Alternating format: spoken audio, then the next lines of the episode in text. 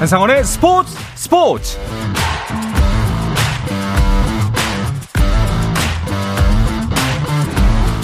달 밝은 추석에도 스포츠가 있는 저녁 어떠신가요? 아나운서 한상원입니다. 오늘 하루 이슈들을 살펴보는 스포츠 타임라인으로 출발합니다.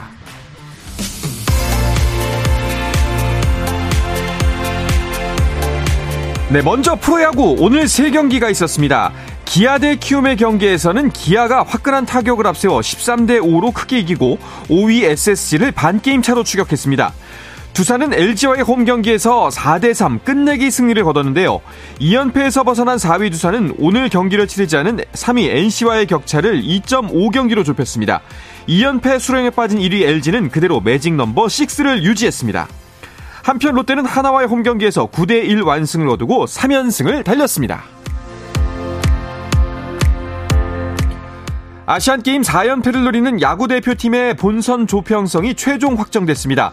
홍콩, 대만에 이어 태국이 예선 라운드 최종전에서 싱가포르를 17대 0 7회 콜드게임으로 대파하고 최종 상대로 결정됐습니다. 이로써 우리나라는 10월 1일 오후 7시 30분 홍콩과 첫 경기를 벌인 뒤 10월 2일 같은 시각에 대만과 2차전을 갖고 이어 10월 3일은 오후 1시에 태국과 B조 최종전을 치릅니다. 항저우 아시안게임 골프 남자부 2라운드에서 장유빈이 중간 합계 16 언더파로 홍콩의 다이치고의 6타 뒤진 단독 2위에 올랐고 단체전에서는 우리나라가 이틀 연속 선두를 달렸습니다. 수영 경기장에서는 수영 일정 마지막 날 한국 수영의 중장거리 간판 김우민이 어제에 이어 자유형 400m를 준비하고 있고 여자 농구는 오늘 남북 대결이 있었습니다. 5년 전 자카르타 아시안게임에서 단일 팀을 이뤄 은메달을 땄었는데요. 5년 만에 상대로 만난 북한과의 대결은 어땠을까요? 이 소식은 잠시 후에 항저우 현지에서 자세하게 전해드립니다. 미국 메이저리그에서는 류현진의 정규 시즌 마지막 선발 등판 일정이 연기됐습니다. 캐나다 매체 스포츠넷은 존 슈나이더 토론토 감독이 포스트 시즌 진출을 빨리 확정하기 위해 30일 템파베이 레이스전에 선발 투수를 일본인 투수 기쿠치 유세이로 바꿨다며 류현진은 10월 1일 템파베이전에 등판할 예정이라고 전했습니다. 유럽 무대 개인 통산 200호 골 도전을 앞둔 손흥민이 추석을 맞아 국내 팬들에게 인사를 전했습니다.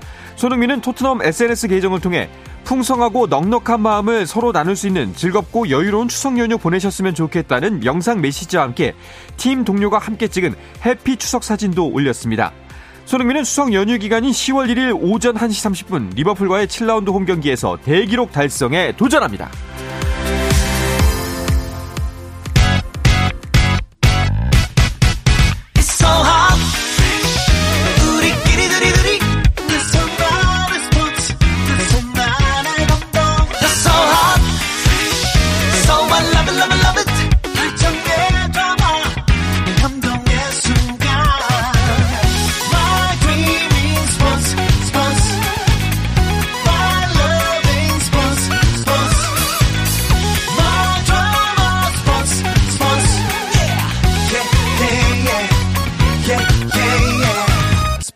스포츠 스포츠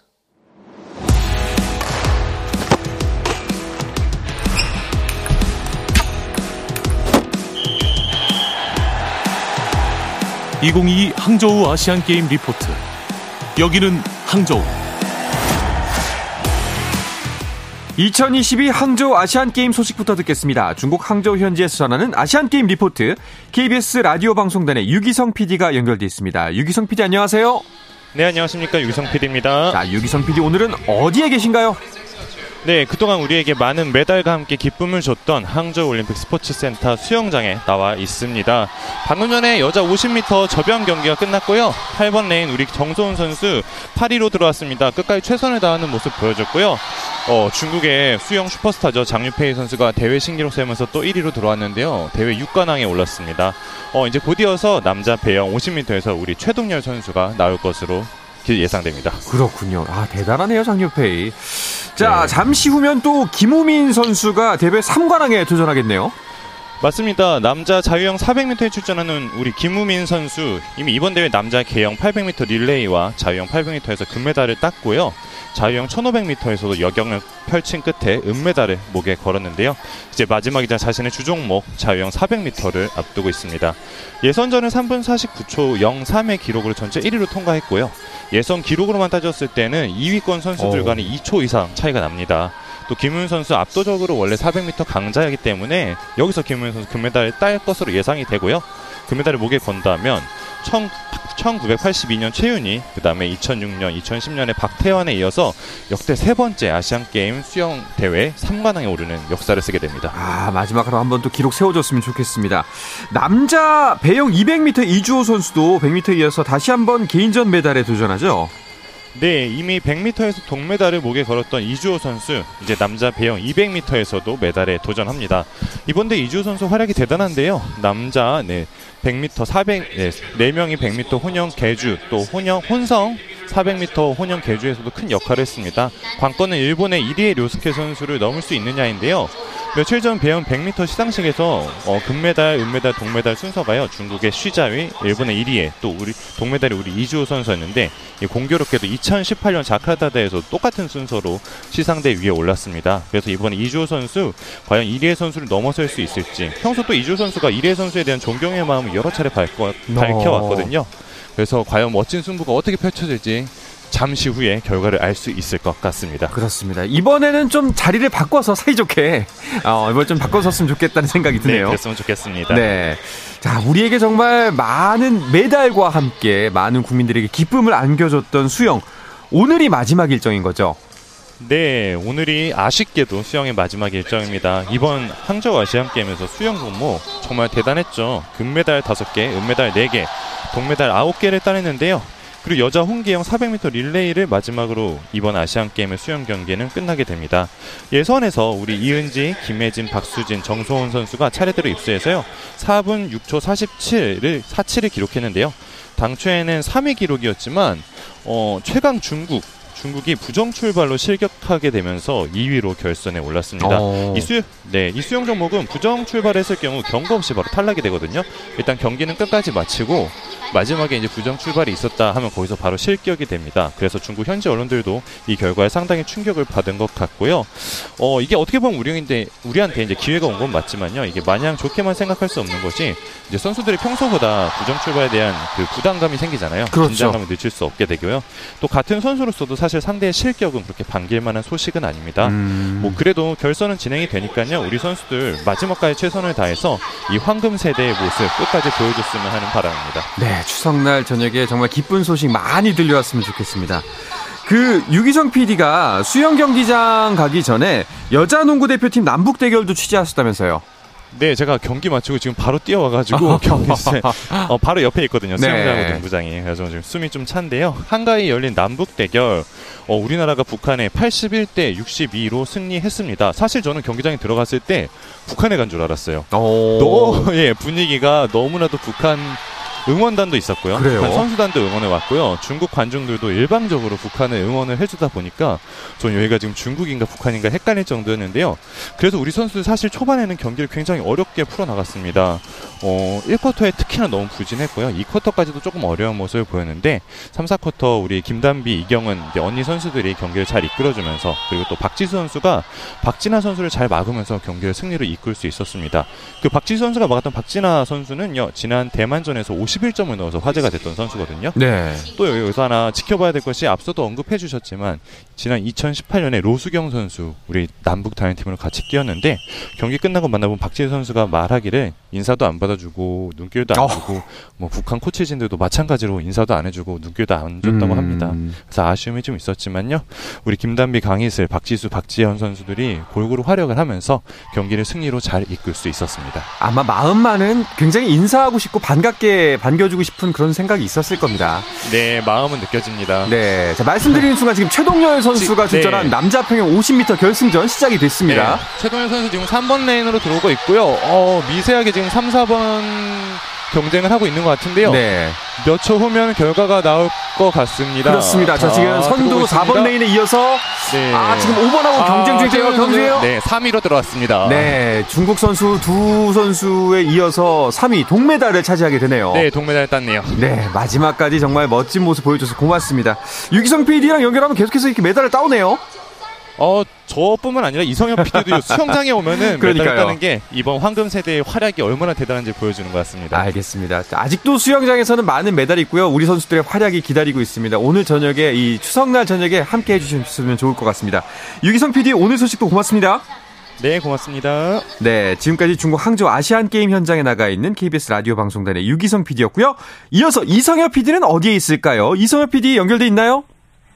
네, 저는 지금 탁구 혼합 복식 준결승전 경기가 펼쳐지고 있는 항저우 궁수 캐널 스포츠파크 체육관에 나와 있습니다. 네, 탁구 혼합 복식입니다. 현재 어디까지 진행이 됐나요? 네, 현재 장우진 전지조가 중국의 링가오위엔 왕이디조와 준결승 경기를 펼치고 있는데요. 네. 어, 방금 3세트가 마무리됐고요. 1세트 9대 11, 2세트 4대 11로 마무리하며 중국이 세트 스코어 2점을 가져갔지만 방금 3세트 11대 8로 승리하면서 현재 어. 세트 스코어 1대 2로 중국을 추격하고 있습니다. 이 경기 이후에는 임종훈 신유빈조가 세계 선수권 대회 2연패의 주인공 중국의 왕추진 수닝샤조와 맞붙습니다. 장우진 전지조는 어제 8강전에서 태국 파크품 우라완 파라낭조를 3대 0으로 꺾고 진출했고요. 임종훈 신유빈조도 싱가폴 클라렌스 쟁지안조를 3대 0으로 꺾고 올라왔습니다. 네. 준결승에 진출한 우리 선수들은 일단 동메달 두 개를 확보한 상태입니다. 그렇습니다. 아, 근데 상대가 이제 또 세계 최강 중국이다 보니까 많이 부담도 되고, 뭐 어려운, 쉽지 않은 경기가 되겠죠, 아마도. 그래도 우리 선수들 꼭 네, 선전을 네, 했으면 좋겠습니다. 혼합복식뿐만 아니라 다른 경기들도 계속되던데요? 네, 그렇습니다. 탁구는 오늘 하루 정말 많은 경기를 진행했는데요. 어, 지금 진행되는 혼합 복식 경 혼합 복식 경기 이전에 남자 단식 경기에서 장우진, 임종훈 선수가 각각 싱가포르, 카자흐스탄을 꺾고 8강 진출을 확정했습니다. 여자 복식에서는 신유빈 전, 전지조가 북한을 3대 1로 꺾고 8강에 진출했습니다. 두 선수는 경기가 끝나고 북한의 김금용, 변송경 선수와 악수를 나누기도 했습니다. 신유빈 선수는 복식 경기 이전에 단식에서도 싱가포르 장지혜 선수를 4대 0으로 꺾고 8강에 올라왔습니다. 서유원 선수는 여자 단식에서 대만 청이친 선수에게 역전패를 당하며 아쉽게 자신의 마지막 아시안 게임을 마무리했습니다. 오전에 열린 남자 복식에서는 임종훈 장우진조가 베트남을 3대 0으로 꺾고 8강에 진출했습니다. 네, 우리 선수들의 순항이 이어지고 있는 것 같네요. 자, 앞서 유기성 PD 연결했을 때 수영 종목 일정이 오늘로써 끝난다고 전해주셨는데, 펜싱도 그렇죠? 네, 그렇습니다. 오늘로 펜싱은 아시안 게임 일정을 마무리했습니다. 오후에 여자 사브르 단체전, 남자 에페 단체전 경기가 있었는데요. 두 경기 모두 동메달로 대회를 마무리했습니다. 우리 펜싱 대표팀은 이번 대회 정말 대단한 성적을, 성적을 거뒀습니다. 금메달 6개, 은메달 3개, 동메달 3개를 수확하며 저력을 보여줬는데요. 제가 펜싱 경기장에 어, 이틀 연속으로 어, 갔었는데 갈 때마다 우리 선수들 너무나 멋있는 모습을 보여줬습니다. 메달과 관계없이 서로 격려하고 안아주는 모습이 너무나 아름다웠습니다. 어, 이 기세를 몰아서 아마 다음 세계대회 그리고 내년 파리올림픽에서도 좋은 결과 얻을 수 있지 않을까 생각이 들고 있습니다. 네. 선수들을 보면요, 이제 메달을 딱 꼭 따서가 아니라 그 함께 경기를 마치고 기뻐하는 모습을 볼 때마다 아, 진짜 스포츠 축제구나. 이런 생각이 많이 듭니다. 자, 그건 그렇고 오늘이 추석 당일이에요. 그런데 어, 현장에서 추석 분위기는 좀 느끼기 힘드실 것 같아요. 네, 제가 저 경기장을 돌아다니느라 송편은 못 먹었습니다만 우리 선수들 경기를 볼 수 있어서 정말 뭐 행복했습니다. 우리 선수단은 오늘 오전에 항저우 시내 한 호텔에서 차례를 지냈습니다.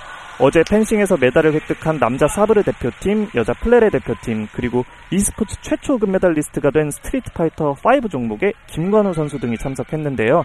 아, 차례 이후 열린 기자회견에서 펜싱 구본길 선수가 김관우 선수를 향해 아, 제가 철권을 잘하는데 아시안 게임 종목이었다면 김관우 선수 대신에 자리 이 자리에 있었을지도 모른다고 말해서 현장을 웃음바다로 만들기도 했습니다. 이곳 중국도 오늘 아시안게임 대회 마지막 날인 10월 8일까지 열흘간의 중추절 명절이 시작됐는데요.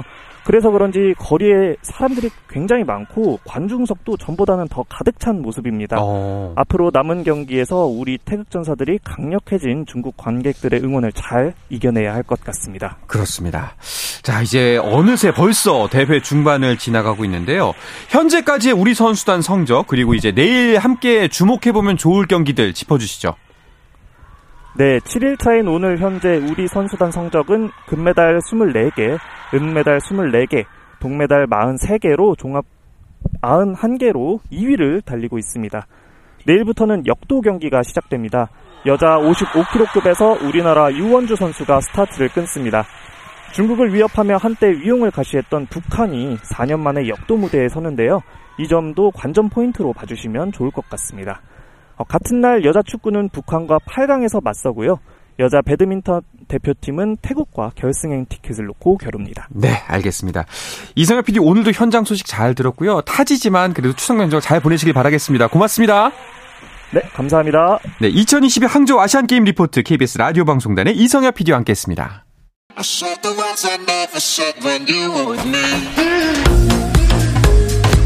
국내 유일 스포츠 매거진 라디오 한상원의 스포츠 스포츠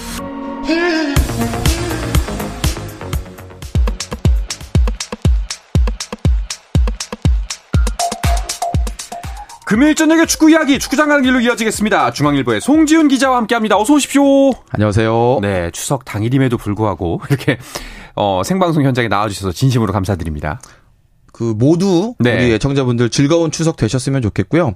그럼 모처럼 말에 좀 길게 쉴 수 있는 그런 연휴기는 한데 뭐 저는 아시안 게임 때문에 매일 일을 해야 되는 네. 그런 상황이지만 우리 애청자 여러분들 뭐 저희 스포츠 기자들이 이렇게 전달해 주는 그 아시안 게임 소식 들으시면서 네 즐거운 한가위 여유 연휴 되셨으면 좋겠습니다. 네, 선수들 너무 잘하고 있어 사실 그 보는 재미가 있습니다. 네. 기자들 입장에서도 네. 사실 우리 선수들이 나가서 어떤 성적을 거두냐가 매우 중요하거든요. 뭐 물론 기사 쓰는 내용도 달라지지만 그 취재를 하는 그 마음가짐도 달라지는데 아유 요즘처럼만 해주면 뭐 힘들어도 정말 그렇죠. 새로운 힘이 나죠. 말 그대로 일할만 난다 이런 말이 나오잖아요. 그렇습니다. 네. 네. 네. 그 특히 요즘 이번 아시안 게임은요 스포츠 기자분들이 조금 아 힘들겠다 싶은 게 뭐 아시안 게임에 K리그도 살아있죠, 야구도 살아있죠, 뭐 여러 가지가 다 살았잖아요. 그 지금 아시안 게임 한창인데 이제 뭐 우리 선수들 잘해주고 있어서 힘 나는 거는 사실이고요. 이번 한가위가 이제 5일 연휴로 이제 구성이 되는데 저는 추석 당일인 오늘 하루 딱 쉽니다. 오. 네, 어제까지 아시안 게임 열심히 했고 내일은 이제 K리그 경기 취재를 제가 가기로 되어 있고요. 그렇죠. 그리고 다음 주 초에는 아시안 게임도 있지만 또 우리 손흥민 선수나 김민재 선수 이제 그 유럽 축구 그런 흐름도 따라가야 되기 때문에 뭐 쉬는 날은 별로 없지만 그래도 우리 선수들 너무 잘해주고 있어서 행복한 그런 주말과 연휴가 될 것 같다. 이 말씀 다시 한번 드립니다. 오늘 딱 하루 쉬는데 여기 나오신 거예요?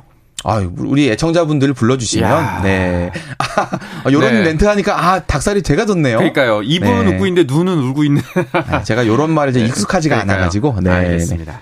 자, 아시안 게임 뭐또 많은 분들이 다양한 종목에 관심을 갖고 계시겠지만 또 눈길을 많이 받는 종목 이강인 선수의 출전 때문이기도 할 텐데 아시안 게임에서 남자 축구 좀 더 큰 관심을 갖고 있습니다. 그 매번 아시안 게임 앞두고 이제 설문조사 하잖아요. 스포츠 팬들 대상으로 어느 종목에 가장 관심을 갖고 계십니까? 이렇게 물어보면 제가 기억하는 범위 내에서는 항상 남자 축구가 1등이었습니다. 아, 그렇죠. 그럴 정도로 이제 관심을 많이 받는 종목이고 특히나 이번에는 이제 22살이지만 이미 world class 반열에 올라 있는 우리 이강인 선수도 출전을 하기 때문에 사실 이번 황선홍호는 우리 팬들뿐만 아니라 이 아시아권의 축구 팬들 모두에게 다좀 관심을 받고 있는 그런 팀이라고 할 수 있어요. 네. 네, 우리 대표팀 지금 조별리그 아주 가뿐하게 통과를 했습니다. 16강전까지 쾌조의 4연승.